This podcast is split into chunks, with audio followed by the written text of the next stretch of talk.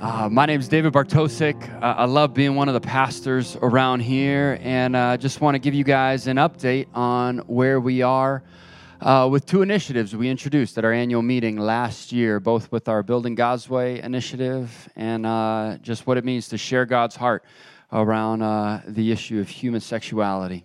and so, if you're unfamiliar with the metaphor, the trellis and the vine, we're about vine growth uh, but you need something to see that vine grow on or from, and we call that scaffolding, a trellis, uh, the structures. But we're ultimately never just about trellis building. We want to see the life and vitality of vine growth, which is the people and the spiritual life uh, that God is doing in our hearts. And so, uh, the update for us, for us around here, uh, there's more joy in Jesus than anything else this life has to offer. Uh, a verse for us around here is John 10 10. The thief comes to steal, kill, and destroy, but Jesus says that he came to bring life and life abundant. We, we long for that abundant, joy filled life in Christ, uh, and yet we know the thief. the thief uh, offers things from the outside in. That if our circumstances were different, then we'd be happy. If the outside was just better for us, then we would be happy. Uh, attempting to assuade what is intended to and designed for us to anchor our lives in God the thief attempts to, to distract us with so many other things that would take our attention, one of which currently that it appears our culture is wrestling with is around this idea of human sexuality. So, what we've been praying, we're debt free. And so, we've been praying, God, what are you inviting us into? And last year, we updated our statement of faith to reflect a, a fuller picture of what it means to be made in the image of God. And so, after Easter, um, stay tuned for most likely a five or six week uh, Sunday evening sessions where we hope to just explore God's heart a little bit more fully around this issue. Uh, probably a little bit more uncut, raw, telling people stories, and, and trying to accomplish three things. One, God, what is your heart? We want to hear from you through your word. What is your heart around this issue? Uh, two, we want to step into this where people might be wrestling in, in a variety of ways, the way our culture is fractured over human sexuality to provide support and encouragement to find life in Christ? And then, three, what would it look like to lovingly stand for the hope, the truth, the joy the gospel around this? And then, second, with building God's way, uh, we've been asking God, what are you inviting us into? And so on March 16th, 19th, and 21st from 6:30 to 8:30, if you call Hillcrest home, I would really love you to participate uh, as our leaders, as our elders get to share a little bit about what we believe God's inviting us into around our campus, surrounded with two things. One, how, how do we truly uh, create spaces to invest in the next generation, to give our big faith away so they have what we have? And that our campus would be more cohesive with a master campus plan uh, to see ourselves as a hub for gospel proclamation, to reach the lost, to equip the saints, and to see more joy filled communities of faith, biblically saturated, multi generational communities of faith uh, sent out from us, seeing ourselves as a hub. What would it look like to have a campus designed to reflect that intent? So, would love to see you March 16th, 19th, or 21st uh, if you call Hillcrest home to, to hear from our team, our leaders, about what we believe God might be inviting us into. So I'll turn it over to you, Jack. Thanks, David. To pray desperately and dependently that the Lord would lead us uh, into this next chapter. That's good. Uh, a reading from C.S. Lewis, The Efficacy of Prayer. Some years ago, I got up one morning intending to have my hair cut in preparation for a visit to London. I hope the irony is not lost on us in the room that I am, the, as the bald guy, am reading a line about a haircut. Um, and the first letter I opened made it clear I need not go to London, so I decided to put the haircut off too. But then there began the most unaccountable little nagging in my mind almost like a voice saying, Get it cut all the same. Go get it cut. In the end, I could stand it no longer. I went. Now, my barber at the time was a fellow Christian and a man of many troubles, whom my brother and I had sometimes been able to help. The moment I opened his shop door, he said, Oh, I was praying that you might come today. Oh, I was praying that you might come today. And in fact, if I had come a day or so later, I should have been no use to him. It awed me. It awes me still. But of course, one cannot rigorously prove the casual connection between my, my barber's prayers and my visit.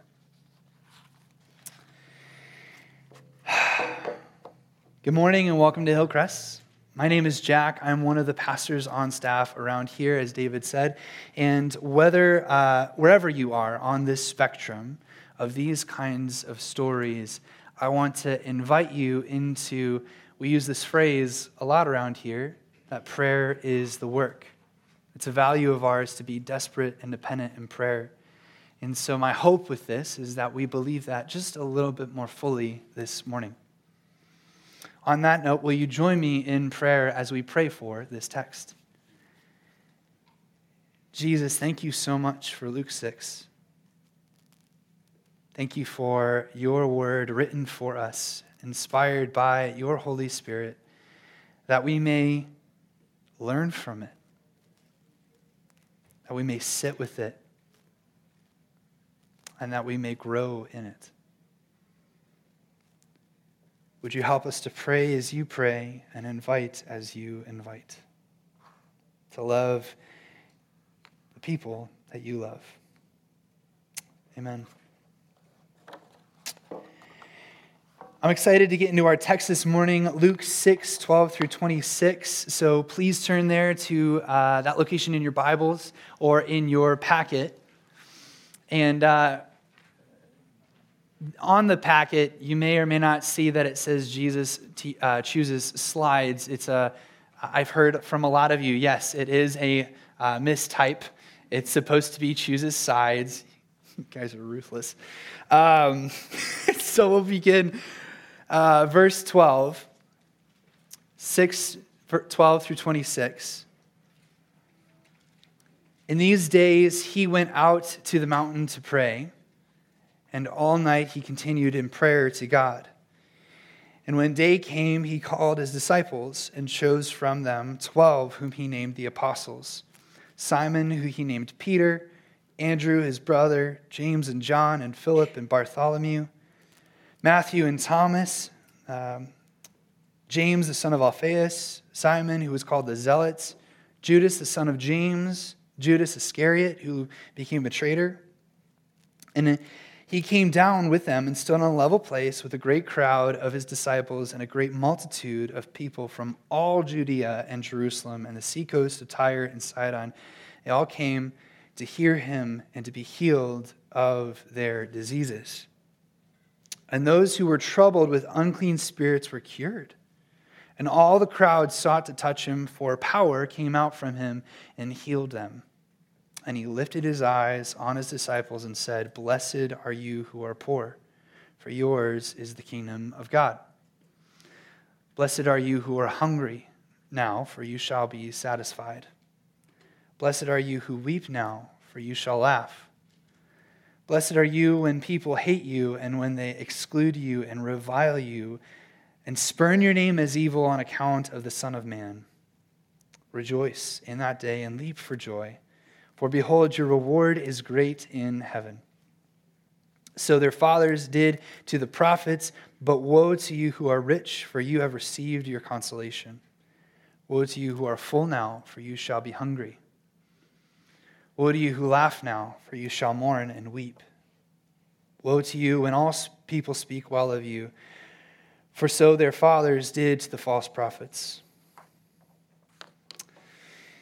If you're new here, I want to catch you up on this progression. Uh, we've been in this five part movement, uh, and we are currently in our second portion, the teachings of the king.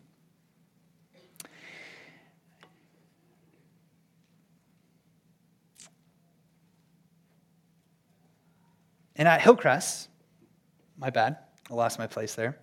We move through books at a time. So we sit in Luke for a while and we go through each portion, discovering each little section of what it might be for us uh, to read this and, and discover this divinely inspired word written for, uh, not to us, but written for us.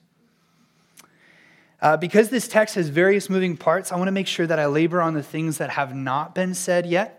And so, if you were here back in April, you may remember David actually covering a portion of this passage. Um, the distinction he was making was between the empire and the kingdom, that we as citizens uh, of God's kingdom, though we are currently residents here on earth, and to live as a citizen, but not under the empire. Uh, if you don't remember any of this, that's really okay. This, the audio is available on our website, and if you need more information, feel free to email the office. But for now, let me give you the main pieces that are relevant this morning. David's text was in Matthew, and the big idea, to summarize, was that the kingdom of God is for the lowly. Matthew, in his text, although similar to Luke, records there being a great crowd of multitude of people that David, and I, he came up with this phrase, I think, that's rightly so spiritual zeros. They were sick, they were weak, they were hungry, they were spiritually oppressed and dying and, and, and demon possessed. And as David read Matthew, he asked us to look at it through the lens of the present time. Uh, David shared this um, idea that it is, it's a little bit of an unpopular opinion. It's the idea that the Beatitudes, a title which uh, is given in the Bible. It's probably written in front of you right now. It's actually um, a teaching and a, and a way to understand Scripture that is maybe unhelpful as it it teaches us to basically be these postures or be these modes in order to achieve holiness. And I don't think, and I, so I agree with David on this, I'm not sure it's incredibly helpful for that, especially when looking at the context, because Matthew 4 23 and 25, it mentions who Jesus is teaching. He's teaching the people who are poor in spirit, mourning over loss, hungry, hated, and so forth. And as Jesus, uh, in that moment, he actually meets them in their need. He heals them, he comforts them, and then he follows his time healing with this sermon speaking to their reality. Blessed are you who are poor, mourning, hungry, hated, and so forth. And then at the end of this uh, sermon, David kind of pivots and he goes to uh, this passage in Luke because Matthew doesn't record the woes, but Luke does.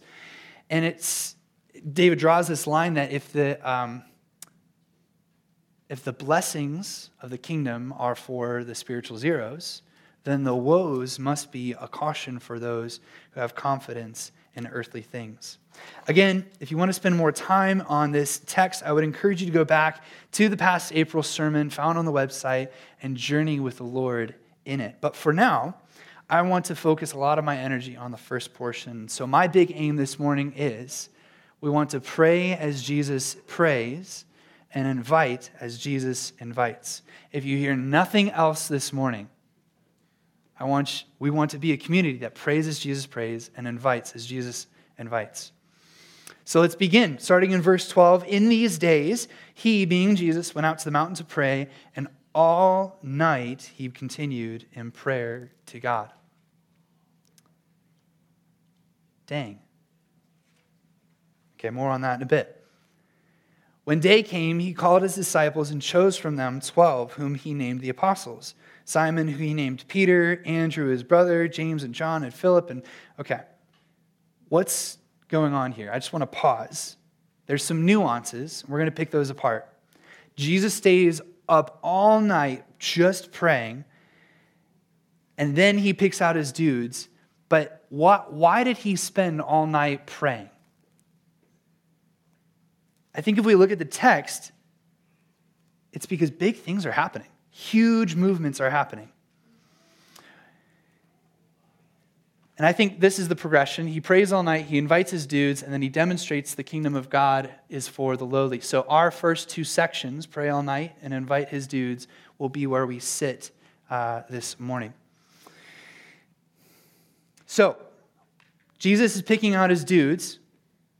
that are going to be his bros, right? Like these are not just like um, like the guys that are going to be like, oh yeah, we'll see you in, you know next week regularly for coffee on Sunday morning, whatever the case is. No, no, no. These are like his bros. He's going to be intimately with these guys, like intimately, like t- talking and eating the same food, sleeping in the same places, probably breathing the same air. In all honesty, when a rabbi, a fancy word for a teacher in those days, called his students who would be their disciples the, the disciple was so incredibly in, like a desire to be all in in that moment. Martina Grayson puts it this way in her research people had a high expectation from a rabbi because he taught them how to interpret, but also how to live the Torah, which is the fancy word for scripture at the time. Disciples would willingly submit to the rabbi's interpretation because it was an honor to follow the rabbi. Grayson goes on to explain that it was common culture to desire to be so close that the rabbi would, uh, that you would want to be covered in the dust of your rabbi. Like it was considered a blessing, like that you were so intimate that there's like dust falling off your rabbi and you are cloaked, cloaked in it. They would, uh, these disciples would begin to think like their, their rabbi, engaging in conversations, quoting such passages that the rabbi had taught them to memorize. They would begin to talk like him, as in they would pick up certain phrases and inflections bit of his voice, like basically mimicking him, because it's, it's an honor to, to be considered a disciple of a rabbi. They would even begin to walk like him, a whole life orientation to slow down to their cadence, to sit and pray like them. For better or for worse, because we recognize there were bad rabbis in that day. For better or for worse, the disciple would model their entire life around the teacher. And Jesus is picking the guys that are already thinking in this way followers who wanted to be covered in the dust of Jesus. And as a side tangent, I also want to ask like, do we find ourselves with this kind of level of ambition, this, this kind of eagerness? to follow Jesus? Do we have that level of expectation, as Grayson puts it, like to, to, to be a disciple of this teacher? And it's not a guilt trip. Don't hear that. I'm just asking because in my own life, I often wonder, based off of where I see my time allocated, that I maybe don't follow Jesus because maybe I don't have that level of expectation. So then it would follow that Jesus is not going to pick guys like me, right? He's going to pick the guys that are super spiritually sensitive. He's going to pick the, the grade A, slam dunk, go team, the knockout, drag out superstars. Let's look at a few of these guys, right? Let's hype them up. Let's uh, get the John Cena music going. Simon, who is Jesus, uh, who Jesus renames to Peter, because you know Jesus can do that. Peter, Peter's not that great of a dude. Like, though many of us know Peter as a big mouth, there are plenty of other things that aren't super great with him. He's ambitious, he's ignorant, he's impatient. And those are the things that we can just discern from the text. James and John, sons of a dude named Zebedee. Later, James and John get to be on the inner circle of some of Jesus' work. He gets to be, they get to see him transfigured before their eyes which is kind of cool because it's despite the fact that they expressed an, un, uh, an inappropriate amount of zeal, which then dubbed them the names as sons of thunder, which is kind of Jesus's play on, uh, play on words, going, okay, you guys are a little much. Uh, Matthew, otherwise known as Levi, a tax collector on the Roman payroll. Simon the Zealot, someone who wants to overthrow the Roman Empire. Boy, they must have had some really good conversations. Like, think about that. That doesn't get more polar opposite than that moment right there. Like, you got someone, if you remember back to Bruce's message two weeks ago, Matthew is electing to be in the position of a tax collector. And Simon the Zealot, at this point, may or may not have killed a few tax collectors in an attempt to overthrow the Roman Empire. Next, you got Thomas, also known as Doubting Thomas because he doubted Jesus' resurrection and needed to put his hands into his uh, holes and inside so that he could verify that Jesus did truly resurrect. And then you got Judas Iscariot, who would later betray Jesus. This is a cracking team. this is like this is an awesome team, right? Like the two guys that seem the best in this roster are John, uh, James, son of Alphaeus, and Bartholomew, and that's only because there isn't much written about them. The text doesn't cover them that much. Yet Jesus invites them all to follow him. He invites these dudes who are broken, full of pride, and most importantly, these guys who set in motion the church after Jesus' ascent to heaven. That's crazy. That's heavy. One commentator writes this According to, uh, accordingly, when they had continued with Jesus as long as it was necessary for this end, he sent them out two by two into Judea on the important work of preparing the people for his reception, uh, who is the true shepherd. Hence, the, he named them the apostles, that is, persons sent out. But the name was more peculiarly applicable to them, and their office was raised to its perfection after Christ's ascension, when he sent them out into all the world with the doctrine of the gospel, which he enabled them to preach by inspiration, giving them the power at the same time to confirm it by the most astonishing miracles. These are the guys. These fallen, broken, full of pride, quick to speak, quick to anger guys. That's, that's crazy. And they're setting up the church. These are the guys that are following Jesus and setting up the church. I think it's kind of comforting. Is that comforting to you? I'm guessing because, like, you feel this way too, right? Sometimes we feel we aren't worthy of following Jesus. You, you wish we had it all together. We wish we had it all together, but sometimes we feel like we don't. Maybe we have this pretend face on at certain times, and we just, uh, we're worried that someone is going to figure out who the real me is, who the real person is behind the mask.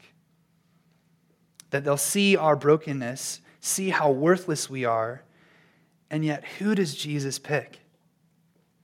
Jesus is not concerned with your performance, he's concerned with your heart. He is in the business of making you a new being, but Hillcrest, Jesus loves you regardless of those lies you tell yourself. He loves you because he loves you. And he chose you because that is who he is. Though it's an Old Testament text, it speaks to God's heart for his people, which now through Jesus extends to us. It says this in Deuteronomy 7 7 through 8. It is not because you were more in number than other people that the Lord set his love on you and chose you. For you were the fewest of all people, but it is because the Lord loves you and is keeping the oath that he swore to your fathers that the Lord has brought you out with a mighty hand and redeemed you from the house of slavery, from the hand of Pharaoh, king of Egypt. This is who God has been from the start, choosing people not because of merit or beauty or ability, like fill in the blank. He loves you because he loves you. That's who he is. So Jesus prays all night. He picks this messy crew of misfits and then sets off to heal a bunch of people. Pick up in 17. He came down with them and stood on a level place with a great crowd of his disciples, not the apostles, different group, a great multitude of people from all Judea, Jerusalem, and the seacoast of Tyre and Sidon, who came to hear him and to be healed of their diseases. And those who were troubled with unclean spirits were cured. And all the crowd sought to touch him, for power came out from him and healed them all. Anyone else exhausted? My guy spends all night praying, wakes up, selects his bros, selects his dudes, the 12 guys that are going to be with him intimately, turns around and sees, a, sees this sea, this four towns worth of people of broken, weary, heavy with trauma and pain, demon possessed people, and in compassion, Jesus remains with them healing them. So at the end of a long day, what do you guys do? Are you so exhausted that if you have to do one more thing, you, you may just lose it? Like, what do you do? Like, do you, do you rest? Do you recoup? Do you turn to the Lord? Do you turn to Disney Plus? Do you wander aimlessly on your phone? Do you turn to prayer? What about the start of a really busy day? We look ahead and that we see that every hour is packed. It's just stacked, task to task, meeting to meeting, school to after school events. Do we numb the day ahead? Repeating the same things that we did to rest at the end of the day.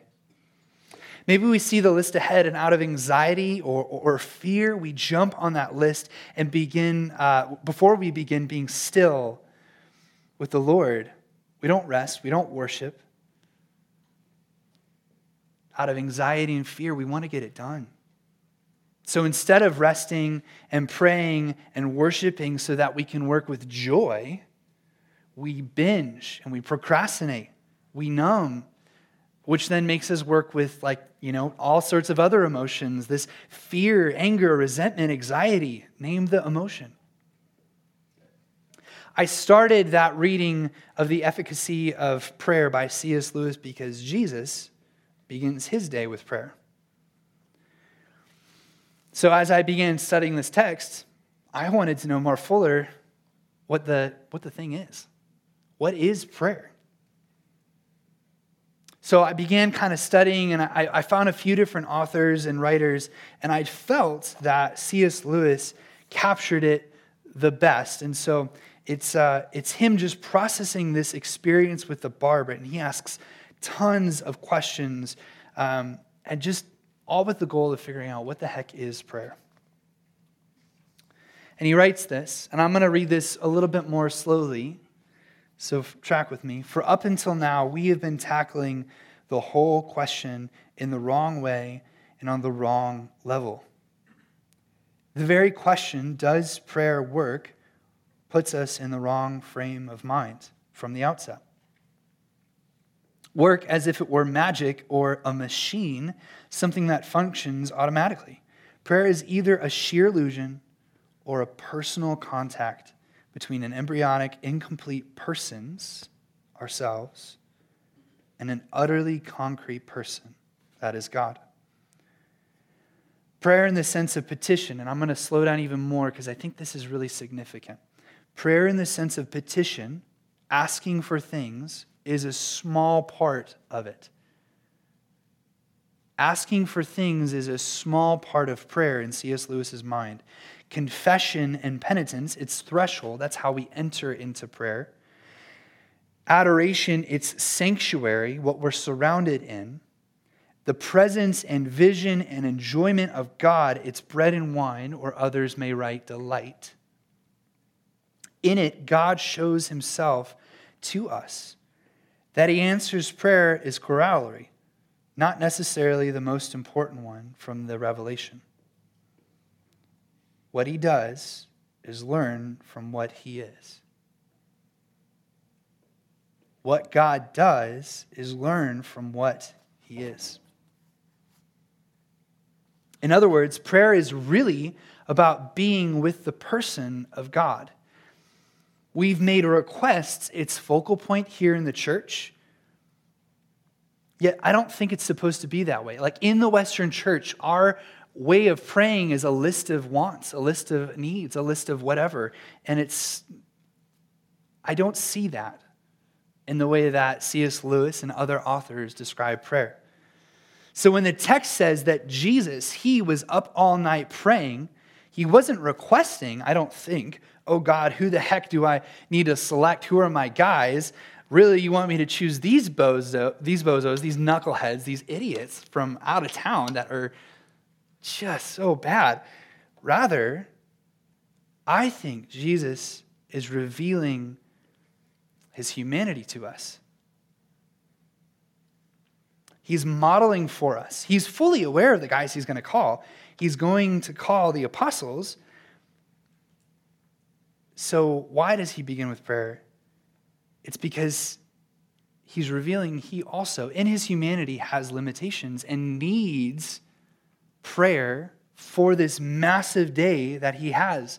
Big things are happening, and he has to be prayed up.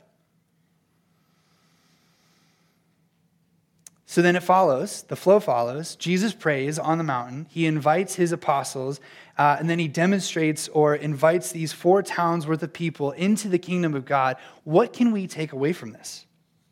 As I said at the beginning, we want to pray as Jesus prays and invite like Jesus invites. My encouragement would be this, and I hope you hear this with all the good intentions of my heart to pray not by making all of your ups and downs, though, yes, there is goodness in making known your hearts and laying it bare before the Lord. But I would hope that we would actually sit long enough and still enough with the Lord that prayer becomes not so much a conversation, or worse, maybe like a list of wants, but rather it's a place of being. That we would rest in Him, and as the passage goes, to be still and know fully know that He is God. And as we're still, that He begins uh, to be our all. That as we sit, we may begin to know that He is supplier of every need that we may have on our list, healer of all the wounds that we may have experienced emotionally, physically, spiritually. And then we want to invite as Jesus invites. Uh, we've had this graph up many a times over the past uh, couple weeks, and there's several circles in which we are inviting people into our lives. Notice Jesus didn't invite all of what the text says Judea, Jerusalem, the seacoast of Tyre, and Sidon. That's four towns worth of people, guys. I know some of you are extroverts, but let, us just be realistic. You are not able to invite four towns worth of people into your life. It's just not happening. Rather, let's press into community. If you were not in a life group, this would be a sweet opportunity to get plugged in to one and start growing that inner circle. Tyler, if you could go back one. Because I see this Jesus modeling the four towns, large circle, his hometown, maybe, inner circle, a little bit more inner, his 12, and then his three. James and John, seeing him transfigured on the mountaintop. And that's not a template that we need to follow rigorously, but rather an invitation to see the different dynamics that people are invited into your life to different degrees. Jesus didn't invite all four towns worth of people into the inner circle, but he had different layers, just recognizing his own human capacity. So if you're not in a life group, my encouragement would be please be in one oh, it's so good and it helps us grow those inner circles where we can start to lay bare some of those deep woes and hurts where other community can start to praying for those things. If you are in a life group, my press would then be to go deeper into those relationships. If it's uncomfortable, great. I'm sure Matthew and Simon wanted to kill one another at some point. and yet, the Lord called them to follow him. And that relationship grew. It didn't stay in rivalry. Often, I think we desire community out of chemistry. We want people who understand us and understand um, all the stuff that's going on and that we, we can really relate to them. But often, Jesus' kingdom is not really that way. And not that chemistry is bad to desire, but Revelations 5 9, the church is this from every tribe, language, people, and nation. And their only common goal is, uh, is Jesus. You might could insert from every political ideology, theological difference, age, race, career pursuit, you name it. Jesus' invitation is for us all. So, who are we inviting into our lives or into the community? Who are we praying for, watching for the Lord to open a door and stepping toward them when the opportunity arises. To build community is such a value for us that we have various events that we hold throughout the year, uh, opportunities for you to jump into different levels of community. We just had a flannel and fish fry the other day. How many of you were there? It was awesome, wasn't it? We had a men's uh, bowling uh, uh, event just not too long ago. How many people were there? It was awesome, wasn't it? And then just upcoming around the corner, we have women's are they're doing a, an event. Jen, why don't you come on up here? They are currently doing this event called Marked by Joy, where they're going to invite women into this very dynamic, going deeper into the Word. I'll invite the worship team up as well at this moment.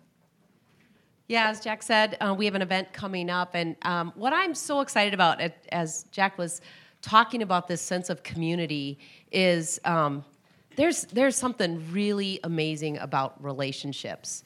And I, I think I learn a lot independently but when you can get around other people, when I, I'm not going to talk about you, I'm going to talk about me. When I can get around other people and talk to them about things that I'm struggling with, that really um, solidifies exactly where God wants me to go next. Often, um, we, in in our uh, in our women's conference coming up, we're going to be looking at God's word and we're going to be talking about joy in Jesus. And mm. I, I, mean, if you've been here at all, you know that that is what we are passionate about here at Hillcrest.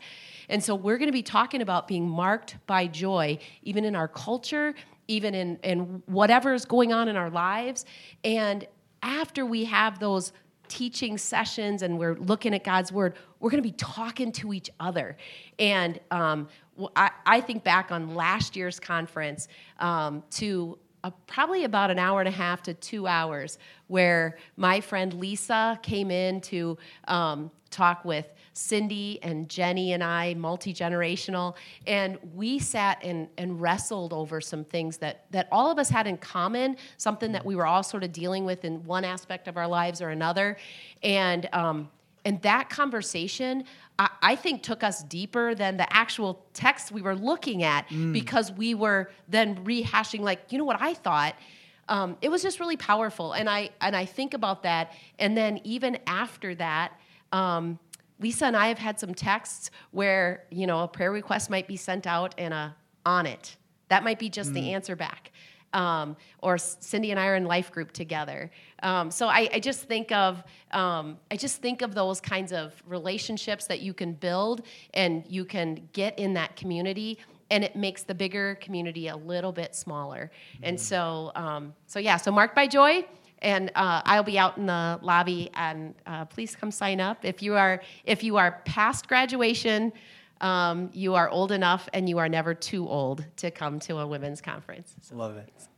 Well, let me pray for us uh, as we close our time together. Jesus, you are so good to us.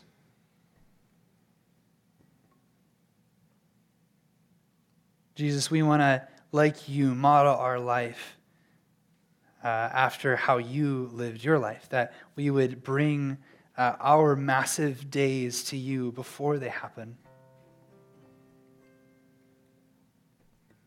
And then we would see people and love people like you did. That we would look upon the various people and have compassion on them in their life. Jesus, help us to sit, uh, to sit with you in prayer. And would you make us uh, more aware of who you are as our supplier, as our provider for everything?